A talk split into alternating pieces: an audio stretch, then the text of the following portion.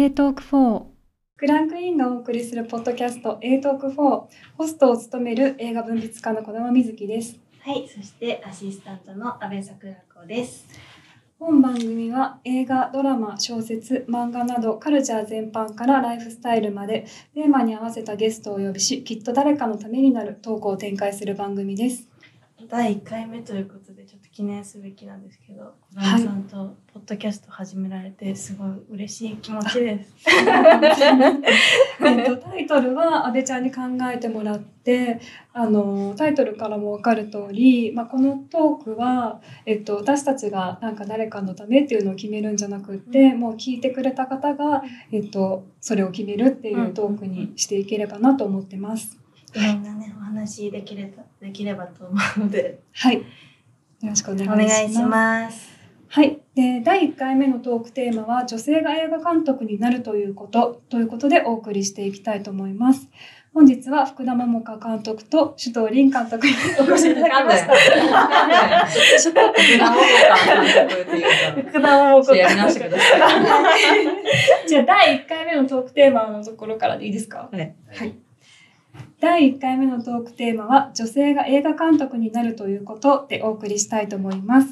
本日のゲストは福田桃子監督と首藤凛監督にお越しいただきました。お願いします。お願いします嬉しいです。福田監督とは以前、あの小玉さんとずっと独身でいるつもりの対談をしたときにお世話に。お世話になりました。けはい。ツイッターで喧嘩。はい、い。い買っていただいて。いい記事なので、いい記事でした検索していやで読んでほしいも本当にいろんな方に読んでいただいてて、あの首藤さんも。読み直してきました今あそうなんだ日本当ですか？でもなんかなぜか5回ぐらい読んだことなんで？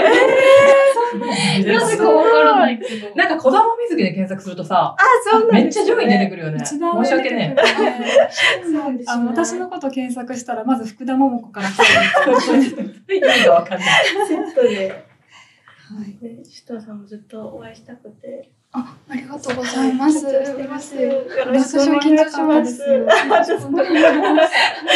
いや本当にあの今日は映画協会で一番おもろい二人を呼ぼうと思ってえすごい いただき荷が重くて面白い大丈女。夫。一番面白い女だから。面白い女を呼びして。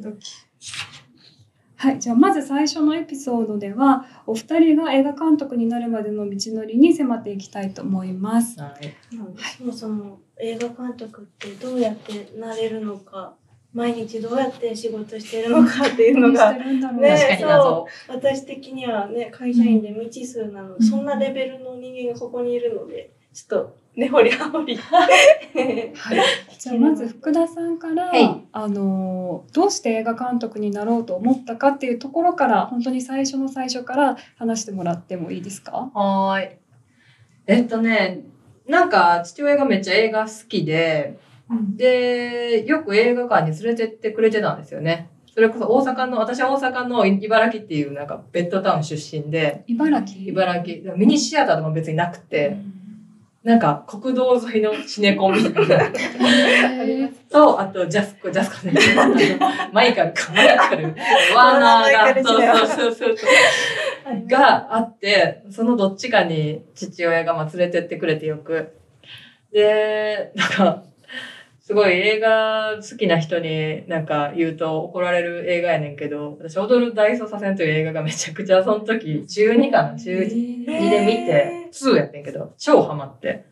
なんか最初は刑事になると思ってたんやけど、なんか、刑事になる青島に、青島になろうと思っててんけど、なんか、大捜査線をいっぱい見てたら、私は刑事になりたいんじゃなくて、この中に入りたいんやな、みたいな。で、それがなんか、出役じゃなくて、もっとなんか、スクリーンに見えてる、外にめっちゃおもろい人いっぱいおるんやろな、みたいな。うん。これを作ってる人。で、それでクレジット見たら、大体わかるのって監督ぐらいやの。最後に出てくる。で、うわ、いいな、なんか、ずっと、映画監督ってずっと文化祭みたいな感じなのかな、みたいな。楽しそう、みたいなのを思ってて、あとなんか同時期ぐらいに、京都のちっちゃい映画館で、かもめ食堂もあ父に連れられて見に森行って、ん。そうそうそうそう。なんか大豆をさせると、かもめ食堂。差がえぐくて。そうそうストライクゾーンも広い。なんか、かもめ食堂みたいな映画初めて見た。やっぱ、地方のシネコンしか見たことないから。こんな映画が。そうか、ちょっとアート寄りだから。そうそうそうそこんな何も起きへん映画があるんだ、みたいな。うん確かに。多分そこの、なんか幅広さみたいなのに、あ、面白いなと思ったのは大きいかなとは思う。あでもなんかその普段見てる、うんこう普段見られてたエンタメとかからうんうん一個外れたものをなんか見た時の衝撃ってすごい覚えてる。わかる。わかる。首藤さんはそれ何でした？私は中3ぐらいの時に「ふぬけども悲しみのある城」を見てあ吉田大八監督の、うんうん。でなんか衝撃を受けて それまでなんかこう恋空の映画とかていくみたいな感じだったから本当にそれはびっくりして、うんうんなんかそこから蔦屋行ってなんかちょっと普段選ぶものとは違うものを選ぶようになったりとかこの原作書いてる本谷由紀子って早っ。どんな人なんだろうみたいなな。んか高校生にちょっとなっていったような気がして、えそれはすごいわかりま、す。映画館でふぬけども見うんうに行っん、あのなんか DVD を蔦屋で何本か借りた中に入ってた。て、すげえ。めちゃくちゃなんかビビッドにそれを。それを手に取ったのもすごいですよすごいうん、ななんであの頃のスタイルなんかふぬけどもめっちゃ押してへんかった。常に押されている。スタイルの映画好きが多分好きなんやと思うんだけど。そうなんだそれは分かんなかったですけど でも確かに私もなんか若い時に見た、そう多分、ツタヤでレンタルして、しかも。ねやろ。へふぬけどものこと誰も劇場で見てないじゃん。そう思うとやっぱ蔦屋もいや、ツタヤすごいと思う、マジで。でもやっぱり私たちツタヤ世代だから、そう。多分おのずとツタヤが推してるものをやっぱり見てるし、推してるものにハマってるんだと思う。それやわ。今ツタヤどんどんなくなってね悲しいけど、うん。うちらの原点はツタヤだったってことですか？そうでしょそうやわ。具体的にでうも、ドンピシャ世代やと思う。そこから夢が具体的になるのって、で、で、なんかもうその時点で私はもう映画監督になる人間なんやという謎の自信があって、別に何をしてるわけでもないねんで、仲間集めて映画撮ってるとかでもなくて。で、じゃあ、高校入って、普通の高校に入って、で、映画監督になるためにどうしたらいいんって分からんやん、こっちも。だから進路の先生に言うたら、映画監督になりたいんですけど、どこに行ったらいいんですかみたいな。へ言ったら、その先生がなんか映画すごい好きなおっさんやって、社会の今村先生。今村先生全然喋ったことない。えかぶってないから、学年が。今村先生が、福田さん、今村翔平って知ってるかい？って言われて、え、誰？みたいな、なって、その人が作った学校が神奈川県にあるんだよって言われて、なんか、大阪の芸大、うん大阪芸大とか京都の大学とかいろいろ見て回っててんけど、なんかちょうどその時彼氏に振られて、なんかめっちゃ腹立ってて。なんか、あん、あんたのことが全く見えへんとこに行ったろ、みたいな風に思ってて、彼氏に対して。で、あ、行きます。上京します。みたいな。映画見たい。もうその、なんか、遠くに行きたいみたいな気持ちやったと思う。うんで、え日本映画学校っていう、クソみたいな学校に。今もあったじゃないですか。映画学校の受験のことも聞きたい。あ受験ねどういう受験をやってるのか。なんか、とりあえずオープンキャンパスに行って、したら、今思えば富樫新監督が、なんかオープンキャンパスの講師かなんかやってくれてて、で、なんか俳優科があったんで、俳優科の芝居を見て、生徒の皆さん、生徒の皆さんというか、受験生の皆さんどう思いましたかみたいなの聞かれたりしたオープンキャンパスがあって、なんか別に勉強せんでも入れるぞってなって。勉強する、で、するやったら日芸とか行かないと。勉強でき、するんやったらそう日芸入れんねんけど、勉強したくなかったから、専門学校でなんか入れそうやしと思って、受験して、そうね、何の試験やったかな映画について聞かれるの結構。いや、全然。え、じゃあ何を答えたりする何をしたかなでもなんか、特待生試験みたいなのがあって、なんかはいはい。学費免除になるみたいなやつ。それはすごい覚えてるのは、作文だか、なんか自由に書いていいのだかで、テーマが走る、走るをテーマに何文字で書いてくださいみたいなの出され映画て、関係ないんだ。そう、そう。それで書いて、でもそれ通らんくって、えそう。で、普通に受験で何したかな。まあお勉強もあったと思うけど、え、全く覚えてへんな。でもそんな、結構もう定用で覚えてないかな。そんなに倍率も高くなかったから、もう何書いても受かるやろみたいな感じ。でも作文書かされるっていうのはやっぱり脚本とか書くっていうのにこうしてなの多分そういうことやったと思う。でもさうん、そんなん出してさ、うん何、おもろいの書くやつなんておらんくない？みたいな。でもなんか小論文ともまた違う。違うねん。そうなんですねそうそうそう。うんなんか変なやつ書かされたね。それでも受かった同級生も知ってんねんけど、その子は今制作部をやっているね。あ、でも業界に。そうそうそうそう。でもなんか学校入ってから監督、私の方が監督になってるからなんでこんな見る目ないなって思う。なんか学校は。えかな映画学校で入って、で、ほんまなんか、すごい枕言葉にもクソみたいな学校って言っちゃうねんけど、やっぱ今で言うハラスメントがもう超横行してて、やっぱ先生たちが先生が学校の中で話すのってそういうことですか？激やばいよ。なんか普通に尾形明映画学校で検索したら、なんか、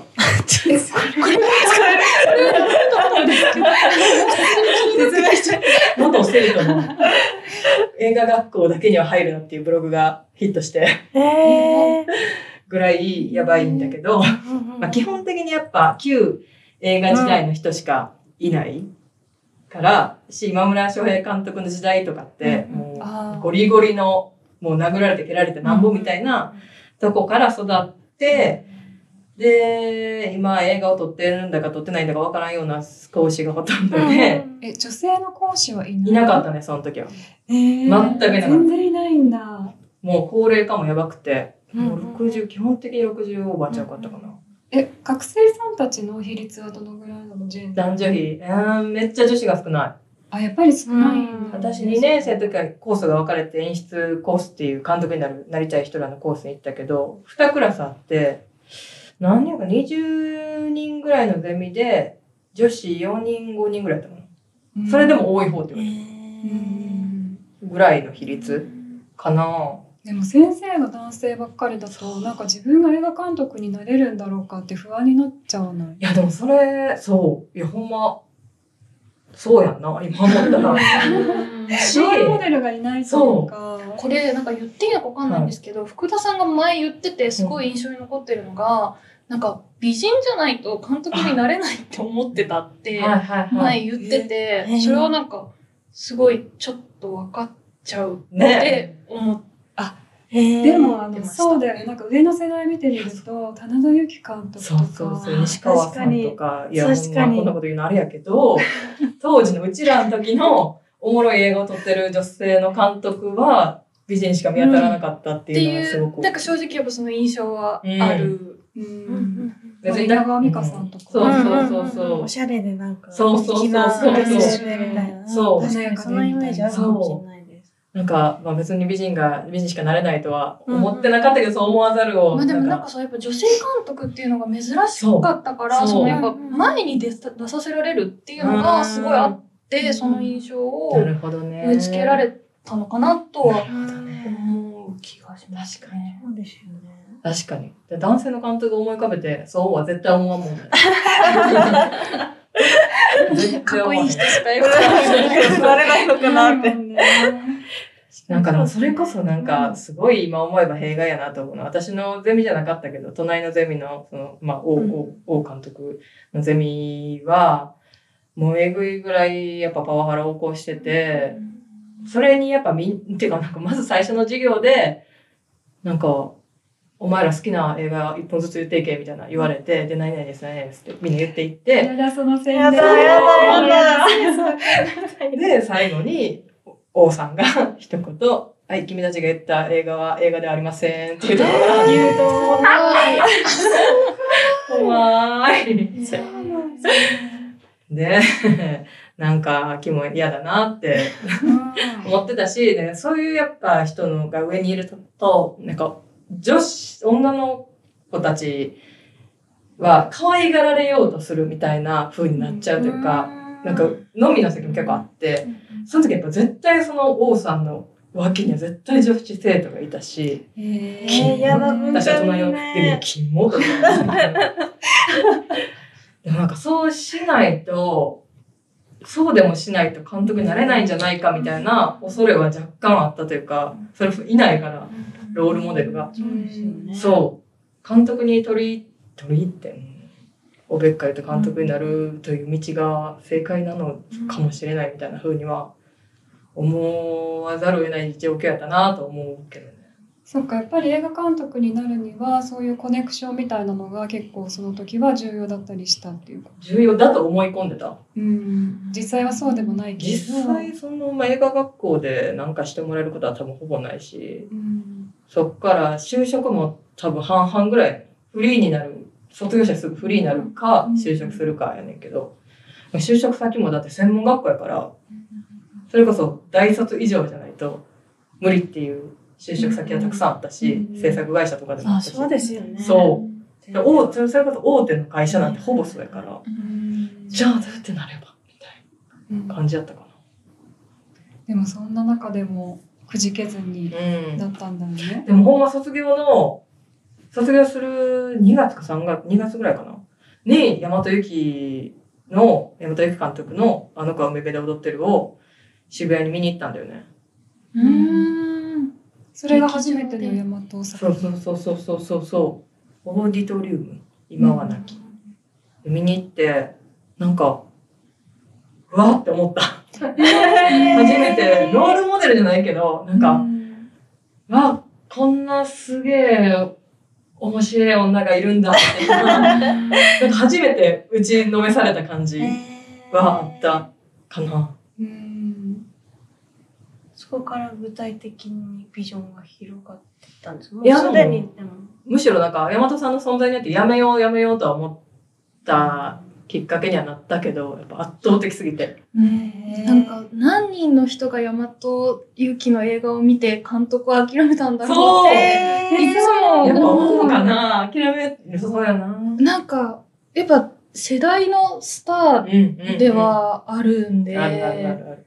私はあの子が海辺の時は多分まだ高3とか第一とかだったんで、うん当時は見てなかったんですけどその後の作品はやっぱ自分の撮影前とかはちょっと見に行けないなみたいな気持ちはめっちゃありましたね。ええもうそんぐらい山田さんはやばいっていうのは出来上がってたんか。そうなんだろうでもあの子が海辺とかは本当にだから撮影とかがやっぱりうん。一般大学でうん。撮ってるからこう技術的に優れたものとかでは全くないけれどもなんかもうとにかく撮りたいものが映ってて、それがねこんな形で世の中に出てくるんだっていう。そっかなんかすごいやりたいことをやってる女性の監督がいるぞみたいな感じでやっぱり感銘を受けたんですね。なんかさっき諦めた人が何人いるって言ったけど、多分大和さんがいたから映画を撮ろうと思った人も多分いるし、うん すごい二つあると思あう。るね。どっちの気持ちもわかります。なんか私早稲田映画祭りっていう映画祭で、去年大和さんと一緒に審査員やらせていただいて。いいな。そうなんかちょうどそのエントリーした作品の中でもう明らかにもう見た瞬間に誰もがあこれは大和勇気の映画が好きなんだって分かるような作品があって、で大和さんこれどう思ってるんだろうってうんどう思ったんだろうっていうのはすごい気になって、まあ、当日一緒に審査員したらなんか最後にその映画を作った女の子と大和さんが最後にハグをしているところを見て、えーなんかすごい感動しちゃって。なんかこういうふうになんかその女性の監督たちがつながっていくのかなって思ったらなんか一番そこの場面で感動しちゃって本編より。すげえ。そう。でもその一方でそっか諦めちゃう人ももしかしたらいるのか山本さんと、それこそ同い年みたいな女性の監督っているのかちょっとないたら失礼だけど。21世紀の女の子の時点はいなかったよね、多分。多分ちょっと大和さんより下の世代そうがそ集まっう。加てる。藤さんが年ちょっと上ぐらいかな。近い。うん。安川さんは？あ、安川安さん。川さんは意外と近い。意外と近いかも。でも安川さんもやばいぐらい世界あるから。めっちゃ変な人。めっちゃなんか好き好好きの顔をかぶっためっちゃ変な人でめっちゃおもろいんだよね。でも結構フェミニストで私はすごい好きだうんうんうんうん。めっちゃいい。なんか安川さんはなんかあの21世紀の時にものすごい量の台本書いちゃって8分って決まってたんですけど、なんかほんと40分とかあるんじゃないですか？みたいな台本を書いちゃってみんなが入んないですよって言ったらうん。これ昨日家で音読したらあの8分に収まりましたって言って 音楽なんだ。撮ろうとしたみたいな。3枚真面目真面目なんですよ。えー、すげえ。台本みんなで読んだっていうのはその21世紀の女の子って皆さんがあの脚本を書いた時って大和さんだけじゃなくてなんかお互いに見合うみたいなのも。全然それはできた後に聞いたっていう話で。へーおもろ。大和さんのチェックはあったんですか？その大脚本の時点で。撮る前になんか。プロットみたいなのは私は一回送ってこう A にするか B にするか悩んでますみたいなことをちょっと言ったらなんかそれについての感想を、うん。まあいただいて、えー、いいな。っていうくらい。いいな。えももちゃんもう自分で勝手に撮った？なんかこれを撮りますみたいな感じで送った気はすうる。ん別になんかそんな、絶対にね、チェックがありますみたいなことでもなかったもんね。ことではなかったですね。ね。全然。あそうなんだ。なんかすごいここをこうしてじゃないけどこういうなんか全体の世界観があるからうん。ここはこうしてみたいなことも個別に言ってたのかなと思った全くんですけど。全く。えあったら、ね、もうちょっとなんか、もうちょっとみんな違うの撮ったんじゃないかなと思う。あ確かに。なんかそこは自由だったんですね。そうそうそうそう。へーめちゃくちゃいいじゃないですかみんなじゃあ好きなことできたっていうか、うんそう楽しかったよね。でもなんかやっぱり完成したものを見ると、うんあれだけ同じテーマだったのに、うんあ違う同じテーマで違う人がいたのにやっぱ似たうん。あの雰囲気のものっていうかなんて言ったらいいんだろう選び取る題材がすごく多いなうん。とは思った。思いましたね。ね。うんいや、そう、だから、そうやねんな。なんか、それだけ、その、この人こういうの撮りますを共有されてたら、多分、もうちょっと変えたんかなとか思ったりはする。そっか。あのテーマがジェンダーとセクシュアリティが揺らいだ時みたいな感じだったじゃない、なんかそうすると割とこう例えばまあ分かりやすいところで言うと同性愛とか、うん。なんか結構似たような感じになっちゃうのかなと思いきや、みんな全然違うことをなんかやってたようあ、な。本当あなんかどっか一本すごい似てるなんかうん共通してるものはもちろんあるんだけど、うんうんパッと見ると結構バラバラな印象もあったりとかしてなんかすごいすり合わせとかどうしたんだろうなっていうのは 思ってました。あ、全そう然なか。ったですね全然なかったようね。んあってもよかった。今だから、今だから今こうそうそうそう、みんなで共有してもよかったかな。でもな、なんかあの時、あの時まだ私なんかフェミニズムとかに対する自分の言葉をそこまで持ててなくて、ねえそれだけが後悔かもしれない。なんかもっでもとね。私もすごくそれは同じかもしれないです。ううん。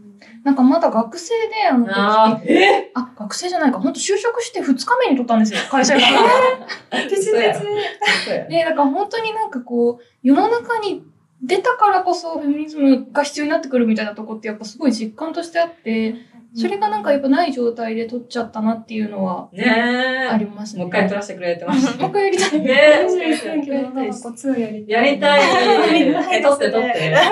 ママさんすごい取ってほしい。絶対入ると思う。私も見たいです。うんいやそれでなんかさっきの話に通じると思うんだけどあの本当に女性監督が思いつく人が誰もいなかったっていうのは本当にそうで、なんかあの映画ライターになって映画についてすごい書き始めた時に同業者の人から「え児玉さんって映画撮らないの?」みたいな「撮る方は全然考えてないの?」って言われた時にすごいなんか「あ撮るっていうのもあった」みたいな感じでその時に初めて選択肢として浮上してきて。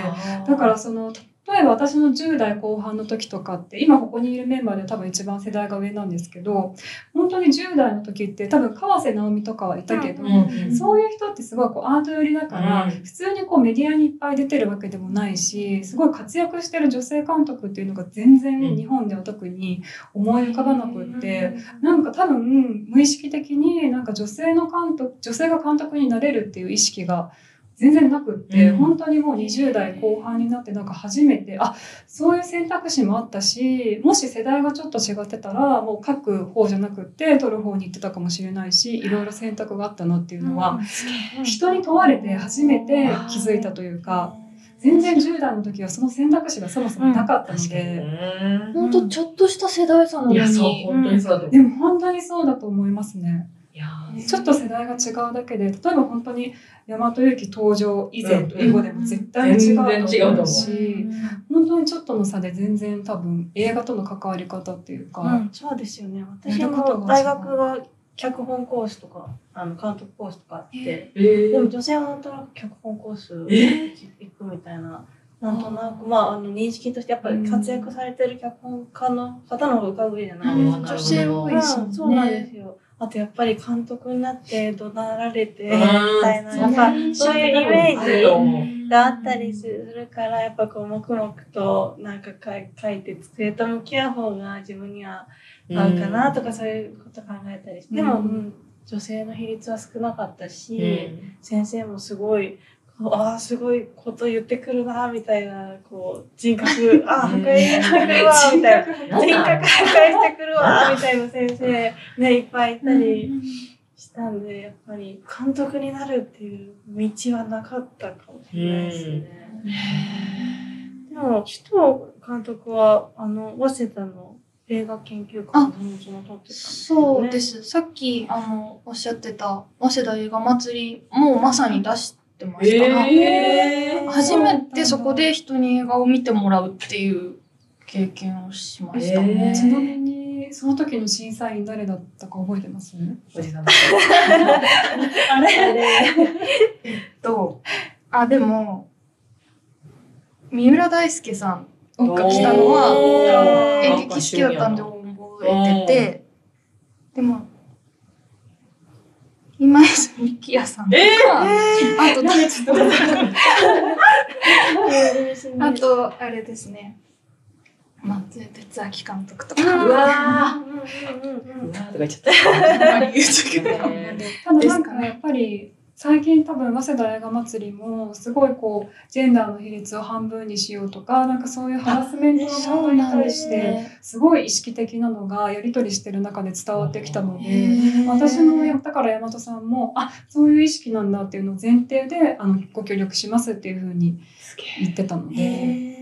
どんどん進化してるんですね。だどこがやってんの？早稲田がやってんの？早稲田大学って映画サークルが8つあって、えその、なんて言ったらいいんだろう。そう、大量の映画が作られてるんはですよ。ーでも、その映画を勉強する大学ではないから、うんあの、ただ作られてるだけっていう状態を 多分、こう一つの区切りにするために映画祭りという映画祭を早稲田が主催あ。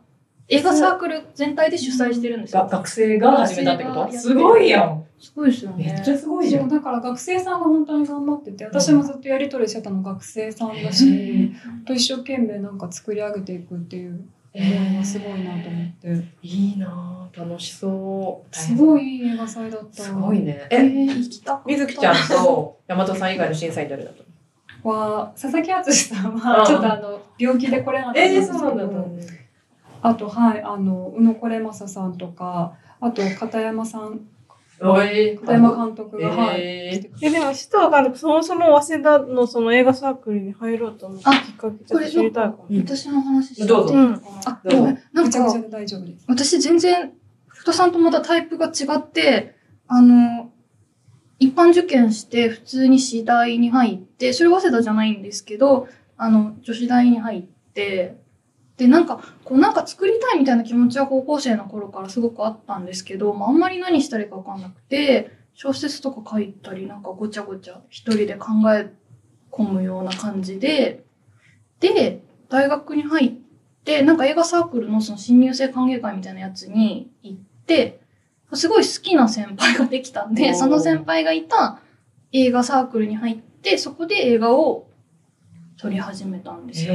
全然えー。学校で勉強したりとかしてなくて、っていう感じですかね。すごい。映画を撮り始めたっていうのはいきなり自分が監督でっていうことですか？なんか、そのサークルに、こう、新入生一人が一個企画を出して、それにきな先輩を指名して、二人、助監督みたいなことをしてもらって、その、面倒を見てもらって、一本作るみたいな企画があって、あの、そう、好きな先輩についてもらえる絶好の機会だと思ってマジで最高や。すごい。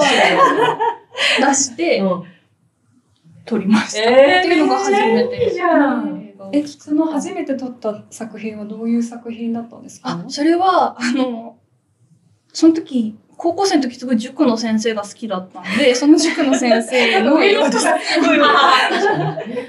その塾の先生の映画ですね。塾の先生に恋する人の話とか。なんか本当に厳しい塾に通ってて、めちゃめちゃその塾の先生のことが好きだったけれども、うんなんか会話できるような塾じゃなかったんですよ。本当に厳しくて。へで、なんか、どうやったら触れるかなと思って、その先生に。いいでもそれ全然21世紀の女の子に入っててもおかしくうんない。入れてほしかった。ない。それ入れてよ。むしろ際立つっていう。いや、お恥ずかしい。えいいじゃん面白い。めっちゃいいやん。やっぱ映画業界で一番おもろい二人なんで。ねえ本当ー大和由紀ますけども。え、でも私なんか本当大和由紀、うん、が直世代だけど、その次が私やっぱ首藤凛と山中陽子うんで、なんか打ちのめされ、わかる。プラス目ざ映画監督目指しという女の子をめちゃくちゃ産んでると思うんだよね。そうなんだ。そうだと思う中田さんって一回就職してるんですよ。一回就職してます。大学出て就活して、そうです。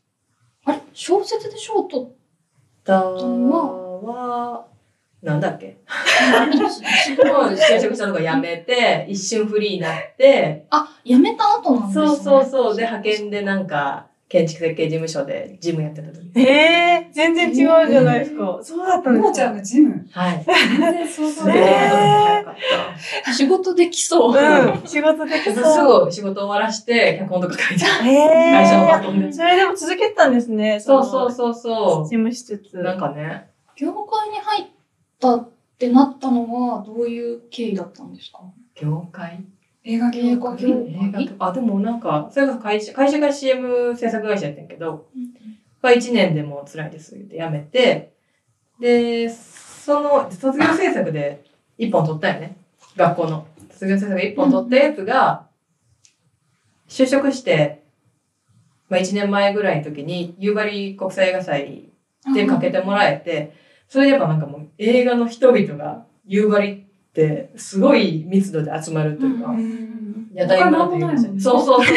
雪に囲まれて、マジなんもなくて、で酔っ払ってなんか雪の中で遊んだら携帯なくしたりして、マジやばかった。で、もうめっちゃ映画の人たちの熱量最高ってやっぱなって、そっからもうすぐ辞めますって言って、会社辞めて、で、フリーになって、で、内田英二監督という、ミッドナイトスワンですか、うん。はい。の監督に、なんか、夕張の打ち上げ東京バージョンみたいなのがあって、そこでなんか、君何やってんの？って言われて、あ、会社辞めて何もしてないんですって言ったら、拾ってもらって、うん助監督やってみない？みたいな。で、助監督は2本だけやったかな。そうなんですね。助監督向いてねってなって、うんすごい、あれだけど、人の映画に興味がないってなって。え、助監督向いてないっていうのは、なんかこう、いろいろこう、気配りとか雑用が多いから。雑用、うーん。わけじゃなくまあでも、そう、やっぱ、作る、完成された映画は、人の映画めっちゃたの面白いと思うけど、うんなんかそこを自分が入って作るっていうのは、別にどうでもいいというか、うん完成された映画が好きなんであって、うんうん。自分の映画が作りたかったそうそうそうそうそうそうまさにそうんう。そうだね。で、なんかそのタイミングでどうやら大和由紀は溺れるナイフという映画を1億円ぐらいで撮るらしいのみたいな噂が流れてきて、うん何やってんだみたいな。うん帰ろう、大阪帰ろう、みたいな。で、大阪帰ってる時に小説書いて、へえ。で、と、大阪にもう帰るわって同棲してた彼氏に言ったら、な、な、な、泣かれて、涙をポロポロと流していて、それを見た瞬間に、東京戻るって言ってそれで戻って、そっから、よし、私はもう戻ってきてからには監督になるしかないと思って、ビーポ NDJC っていうあの、文化庁がやってる若手監督育成プロジェクトというので、オリジナル企画30分の企画を募集して、通ったら1000万で自分の作品をフィルムで撮れますといううんプロジェクトやったんで、それに応募して撮れて、と思ってたら小説もなんか賞に引っかかって、みたいな感じ。えすごいなんか、むい、いい、いい。え彼氏が泣きついてくれたおかげ？そうなの。すごいそう。二人とも恋がなんか原動力じゃないですか。恥ずかしい。あの頃。あの頃の恋が。じゃあそこから映画監督になる道が開かれていそうそうそう。それでそうだね。父の結婚という映画を撮って、日活の谷戸くんというプロデューサーがやろうと言ってくれて、おいしい家族という映画でデビューしました。それでそうか、そのつながりだったんですそうなの。ね。うんほんでほんで？いや、なんか映画、その監督になるきっかけがわからないってさっきおさんおっしゃってたんだけど、なんかそう、私も人が映画監督にどうやってなったのか全然知らないんで、あんまりして全然話さんよな。こうやってなるみたいなやっぱロールモデルとかない。あ、んで、ですごい面白いですマジ、ね。運とタイミングしかね。みんなバラバラだし多様っていうことですよね。なり方がないっていうのはやっルートぱ、がないから。そうある種、なんか、自主映画を撮って、それが評価されては、なんかもう今や主流うんじゃない逆にそれ以外だとないないか。ですよね。テレビ局出身とかですか？ああ、そうね。とかで有名になって演出家として、うん。CM 作家さんとか。うんうん、確かに確かに。でもマジで、なんか、クソ学校の先生が、私はもう決別した先生がいるんだけど、その先生が、お前ら映画監督になる一番の近道は何だと思うって言われて、わかりません。わ怖い。聞くのが怖い。なんだろう。かりません。俳優になることだよって言われて、俳優になって売れたら映画撮れんだよとかって言われて、その時なんか小栗旬が映画撮ってて。それだけじゃない。まあ北野武とか、なんか、そう、遠回りでもしないと監督になんてなれないってことだと思うんだけど、うんうん監督になりたいやつが監督になれないみたいな。うんうんうん。言葉の裏を。音も子もないじゃん、みたいな感じだったね。うんでも、首藤監督はサークルからそれを仕事にする流れが、私は。私は、でも在学中にその自主映画を撮って、なんかこう映画祭とかに行って、ちょこちょこ賞をいただいたりしたんですけど、でもその自主映画で賞をもらえたからといって、映画監督になれるわけでは全然なく、そうなんだ。それで そのルート、ルートがなかった。なんか、なんでしょうね。で、えでも映画監督っていうののまず定義によるんですけど、なんかその今言ったのは商業を撮る監督あっていう意味で使った映画監督って言葉なんですけど、商業をすぐ撮れるっていうわけではに。確かに。なかなかないで、私はでも学生時代そうですね、自主映画を撮ってて、えっと、ムージックラボっていうのが。あありましたね。あって、そ始まったよね、また。始まった。音楽。音楽と、なんかまあ、映画を掛け合わせた、ミュージシャンと映画監督がこう掛け合わせた映画を、掛け合わせて映画を作って、それをまあ、あの、劇場公開するっていうプロジェクトがあって、まあ、すっごいいろいろあったんですけど、なんお察しします。かそこで、あの、長編を撮って、えっと、それが劇場公開されたあたりで卒業を迎えるっていう感じで、ムージックラボは声かけられた？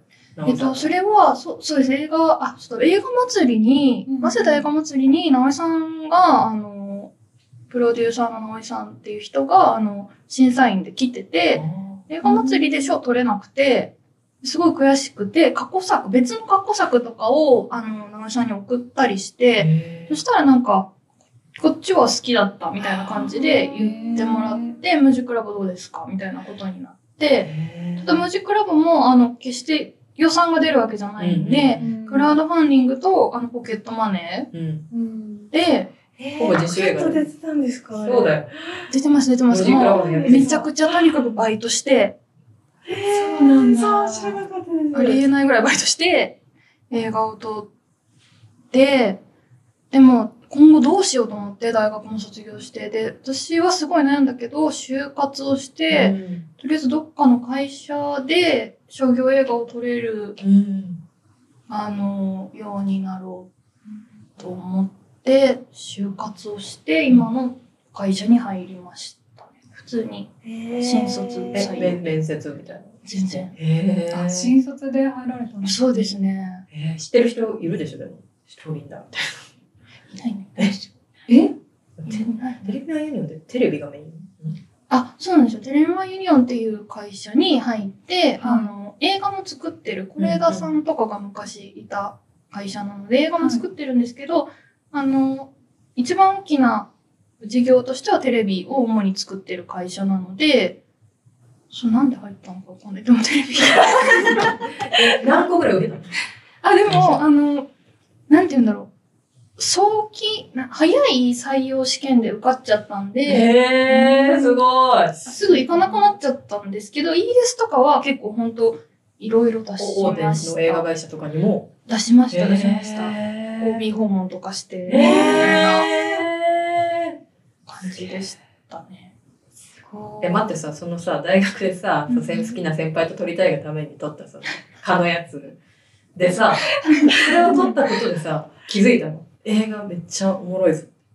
いや、なんだろう。なんだろう。でも、うーん、なんか映画がおもし、撮るのが面白いかもとか思ったことってあんまりなくて。なんだろう、でもなんかとにかく、撮らないと、死んだ方がいいんじゃないかな。思い詰めてて、とにかく。だだから、その、2000だってポケットマネーで出すし、学生だから、なんか、その本当おかしいっていうか、朝から晩までバイトして、なんか、5000円の服買うのに、すごい迷うのに、あ、ロケ地代7万ですか？出します？みたいな感じになって、おかしいっていうか、でなんかすごい、何かに駆られて撮ってはいましたね。うん私、あんまり映画監督になったって意識本当になくて、うんうん。なんか商業長編も1本しか撮ってないし、なんかこう職業として考え、あんまり映画監督になったって意識があんまりないっていうか、なんですかね。